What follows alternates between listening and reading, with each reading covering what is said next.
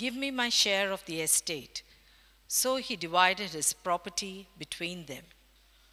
Not long after that, the younger son got together all he had, set off for a distant country, and there squandered his wealth in wild living. After he had spent everything, there was a severe famine in that whole country, and he began to be in need.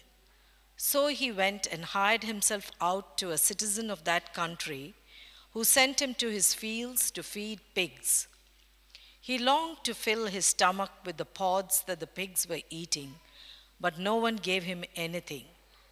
When he came to his senses, he said, How many of my father's hired servants have food to spare, and here I am starving to death? I will set out and go back to my father and say to him, Father, I have sinned against heaven and against you. I am no longer worthy to be called your son. Make me like one of your hired servants. So he got up and went to his father. But while he was still a long way off, his father saw him and was filled with compassion for him. He ran to his son, threw his arms around him, and kissed him.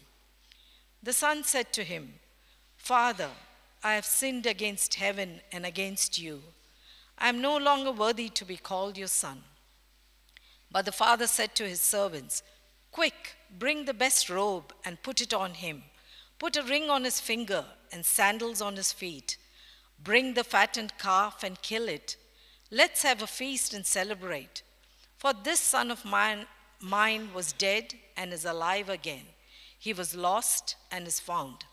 So they began to celebrate. Meanwhile, the older son was in the field. When he came near the house, he heard music and dancing. So he called one of the servants and asked him what was going on. Your brother has come, he replied, and your father has killed a fattened calf because he has him back safe and sound. The older brother became angry and refused to go in. So his father went out and pleaded with him. But he answered his father, Look, all these years I've been slaving for you and never disobeyed your orders. Yet you never gave me even a young goat so I could celebrate with my friends. But when this son of yours, who has squandered your property with prostitutes, comes home, you kill the fattened calf for him. My son, the father said, you are always with me, and everything I have is yours. But we had to celebrate and be glad because this brother of yours was dead and is alive again. He was lost and is found.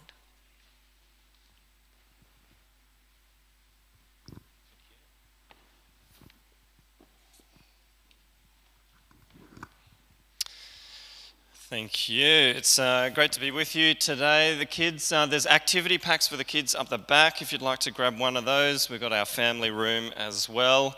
And I'm okay with noise. I'll just uh, put the microphone a bit closer and uh, speak up. So let's uh, have a look at the question we are answering today or exploring today. Really, we're just getting started on some of these questions. And uh, today's question is how do we balance righteousness and mercy in the church? Balance. Well, I got to go surfing the other day. I love surfing.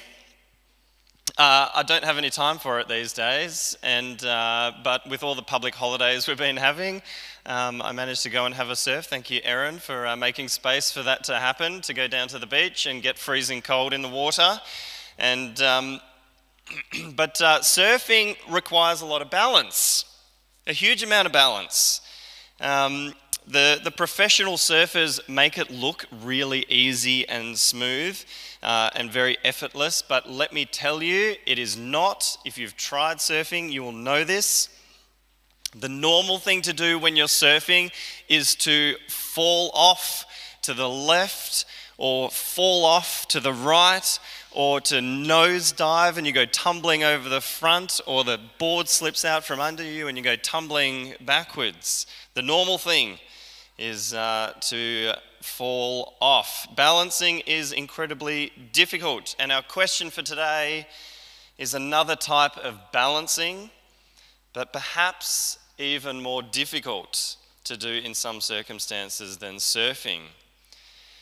Well, as Christians, we want to live for righteousness, live a godly life, to honor God in our actions. We want to do the right thing. But we also want to be merciful and gracious and kind because we make mistakes. We all sin, and none of us make perfect decisions all the time. Uh, in the Beatitudes, Jesus said, Blessed are those who hunger and thirst for righteousness, for they will be filled.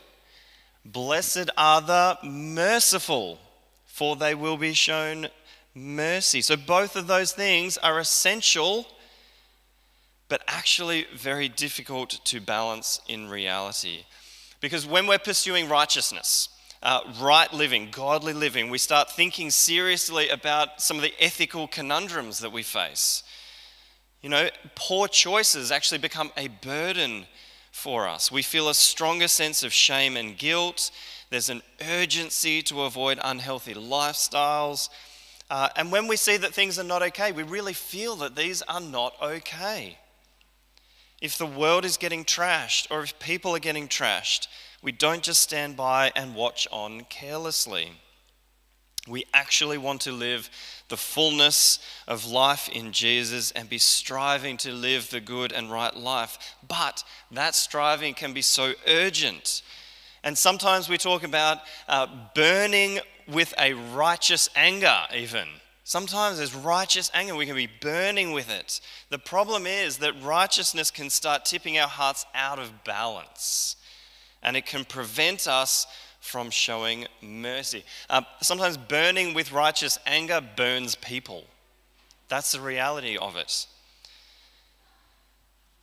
Yet our God is a God of mercy and forgiveness and embrace, and so we are called to be people of mercy and forgiveness and embrace.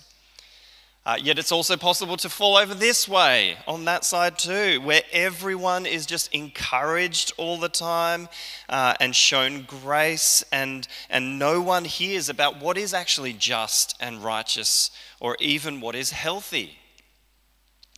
It's very easy to fall off one way or the other. In surfing language from the 80s, it's really easy to do a wipeout. Thank you to the 80s. Well, Jesus told us a story about two brothers. One fell off one way, and the other fell off the other way. Here's how the younger son gets it wrong. We heard the younger son said to his father, Father, give me my share of the estate. So the father decided he divided his property between them. Now, uh, the youngest son, he's taking his inheritance before his father dies. He's kind of just saying to his father, I want you dead so that I can get my money and go and spend it on myself. That's bad enough. But then, not long after that, the younger son got together all he had, set off for a distant country, and there squandered his wealth in wild living.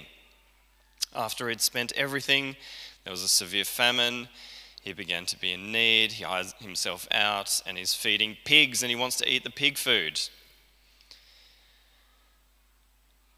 So the younger son is he's taking and taking and spending on himself. He lives for his own desires, his own pleasure. He does it based on the kindness and generosity and mercy from others. He has a wipeout on mercy with no righteousness. It's only when he hits uh, rock bottom that he sees the error of his ways. He makes a very humble attempt in desperate survival. He goes to offer himself as a servant to his father, knowing he doesn't deserve to be a son to his father after what he has done. He comes with great repentance. And of course, the glorious part of this story is the Father's response that shows us God the Father's heart for each and every one of us when we fail. It says, But while the son was still a long way off, his father saw him and was filled with compassion for him. He ran to his son, threw his arms around him, and kissed him. Quick, bring the best robe and put it on him. Put a ring on his finger and sandals on his feet. Bring the fattened calf and kill it. Let's have a feast and celebrate, for this son of mine was dead and is alive again. He was lost and is found. So they began to celebrate. If you have forgotten the extravagance of God's love for you, please don't skip over this. Uh, if you have forgotten God's extravagant love for others who fail, please don't skip over this. We need to sit with this even more and really open ourselves up to the Father's love for us. God, our Father, is merciful. He doesn't pay us back as we deserve. It is amazing grace. It is costly grace. There is a cost involved.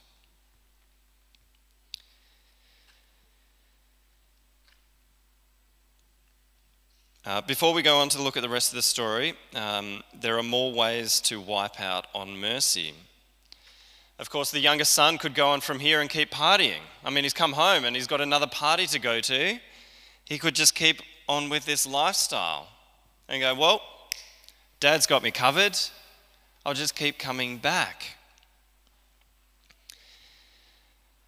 Uh, this would not be costly grace. Uh, Dietrich Bonhoeffer calls this cheap grace.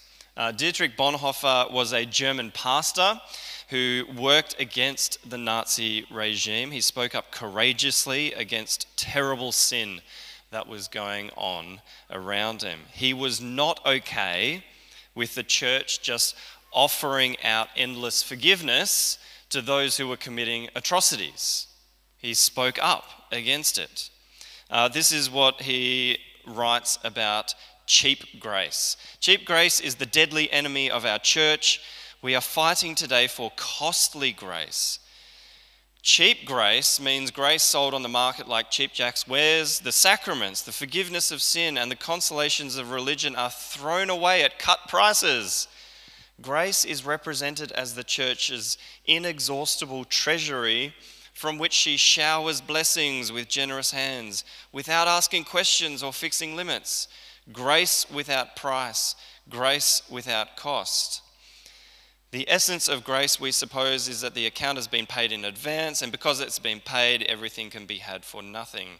In such a church, the world finds a cheap covering for its sins. No contrition is required, still less any real desire to be delivered from sin. Grace without any real desire to be delivered from this sin is cheap grace. So, cheap grace is all mercy and no righteousness. So, that's one way. Uh, but the story of the two sons doesn't end there. Uh, there's a whole section after this about uh, the older brother who sees only righteousness without mercy. It says, Meanwhile, the older son was in the field. When he came near the house, he heard music and dancing. Don't you love that when there's dancing in the Bible? Uh, now, you can already feel the atmosphere of this situation, right? He's sweaty from working out in the field. He's been slogging it out all day. Um, presumably, they've only got half the land that they used to have because the, the youngest son has taken some of the land, sold it off, and, and wasted it. So they've got less land to work on. Things are less profitable for the family business. Everything's harder. And the oldest son is copping this cost. He's out there working for it. So he's tired, he's sweaty, he's hungry and thirsty. And then he hears, like, can you feel it? He's like, what is going on? He calls one of the servants and uh, the servant says, Your brother has come, and your father has killed the fattened calf because he's in back safe and sound. The older brother became angry and he refused to go in. He refuses the party. I'm not going to be a part of this. because it's not okay. Then it says, So his father went out and pleaded with him. Did you notice the father goes out to both brothers? We, there's so many things in here that we miss because we just hear about the prodigal son. And we even call it the prodigal son. And we forget all about this conversation about the older brother. There's two sons here, two very important things to be aware of. And the father goes out to both of them. Now, this is going. This this kind of offends all of us in one way. Like if we're, if we naturally tend towards mercy, we're going to be offended that the, you know, the father's going out to, to the older son. If we tend towards righteousness, we're going to be offended that the father's going out to this, you know, the, the, the prodigal son, right? This offends everyone. My hope today is that I wipe out on this sermon and offend everyone. Not really.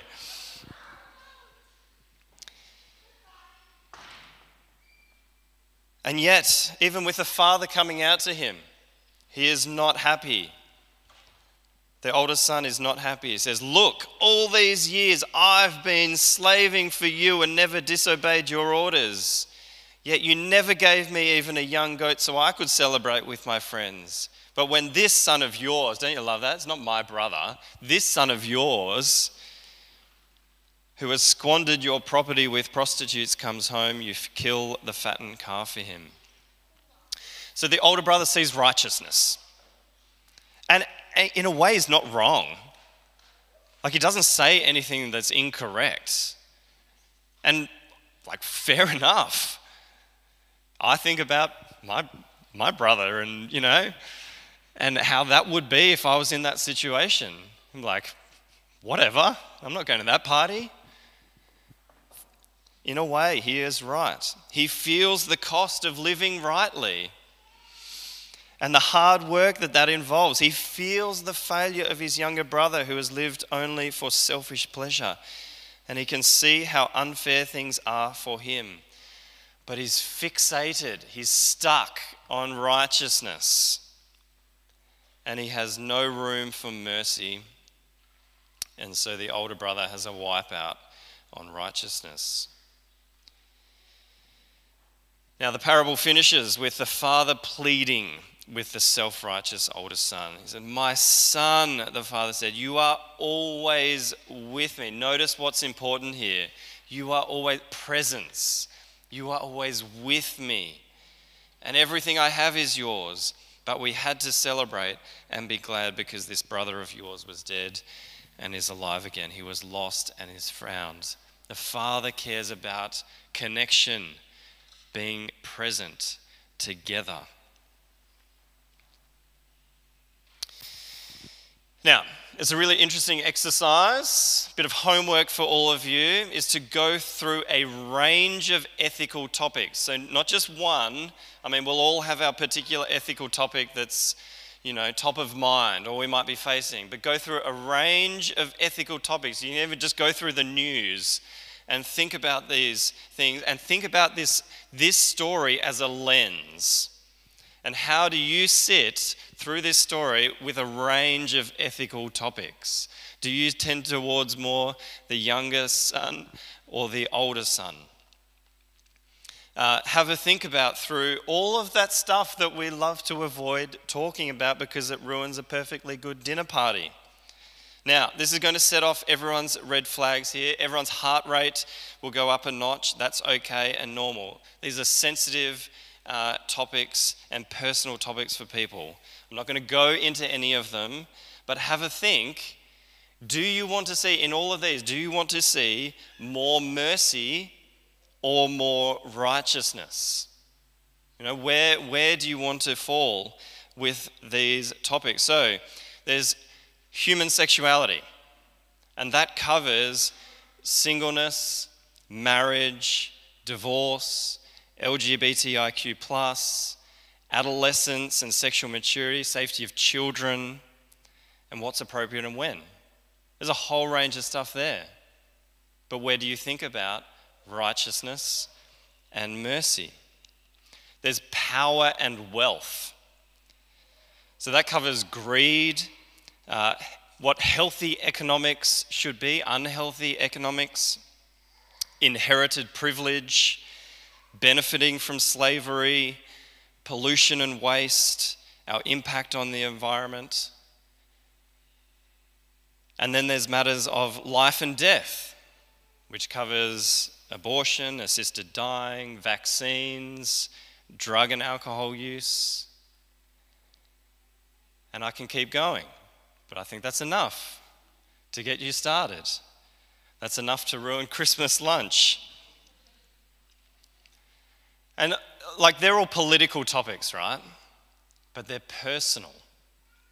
They're personal. We face these things as individual followers of Jesus in the community context of the church. And so when I'm thinking about individual topics there and I make choices, and when you make choices, we're all kind of impacted together because, as Karen was talking about last week, we are community. And when we think differently on some of these things, that's really challenging. Do I become an older brother? Am I actually the younger brother? Where do we sit on these things? And how do we deal as a community together to glorify God? So sometimes we do find ourselves as the older brother.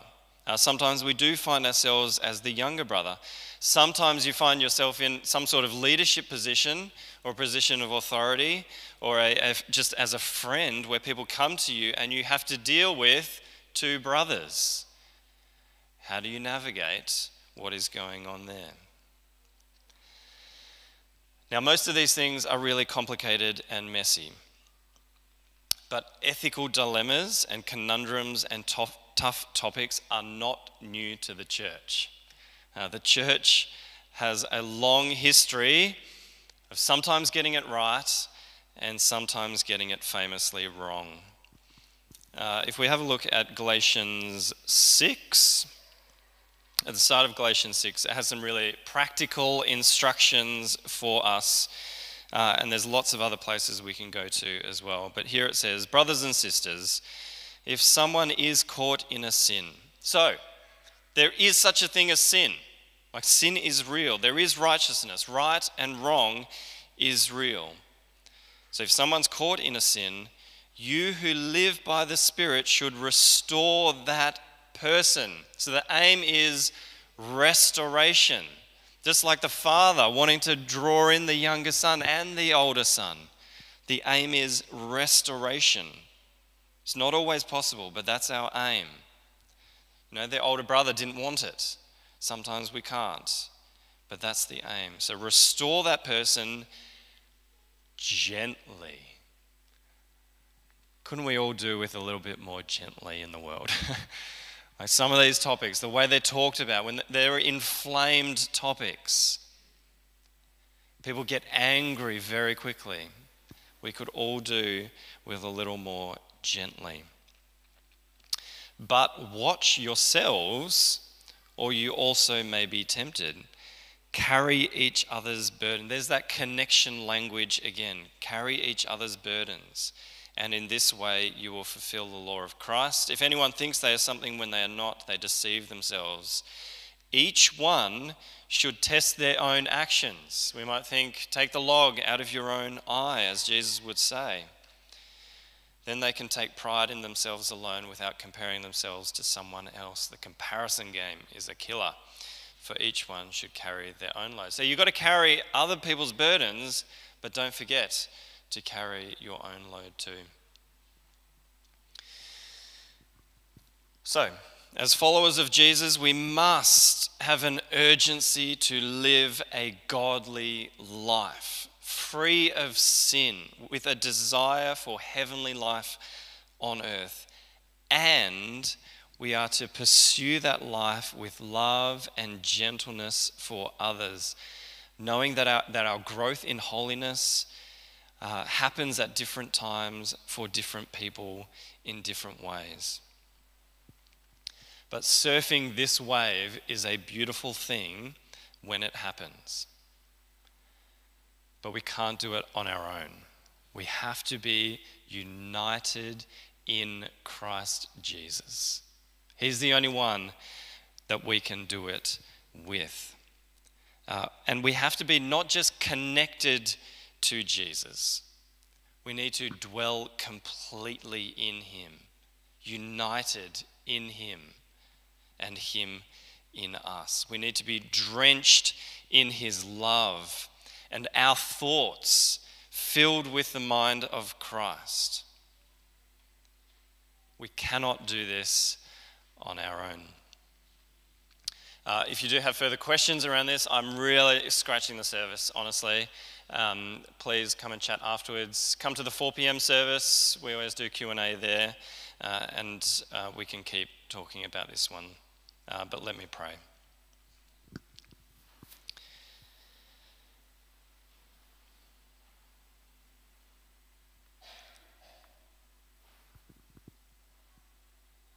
Holy Spirit, fill your church with your presence. Those beautiful, wide open arms of the Father running to us, running out to the younger son and the oldest son alike.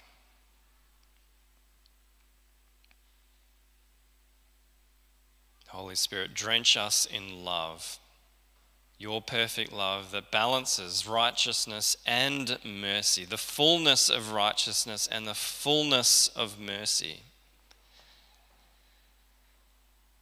Lead us in the way to do that together as a community, spurring on one another in love and good deeds, pursuing holiness as we are your temple, and doing that as we look to the cross of Jesus who paid the price for all our sin.